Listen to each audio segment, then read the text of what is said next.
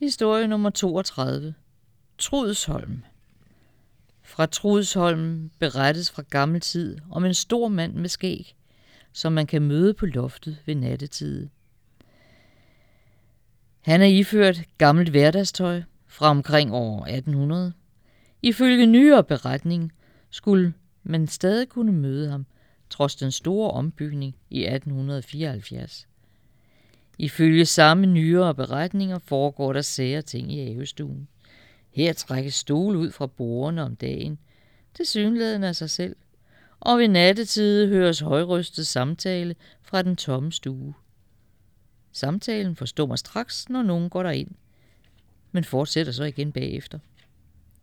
Spøgelsesjægere fra dansk parapsykologisk aspekt har søgt at afdække mysterierne ved besøg og med lyd- og filmoptagelser. De har filmet lysende kugler. Ja, de er ligefrem blevet hævet i buksebenene af fnisende spøgelsesbørn.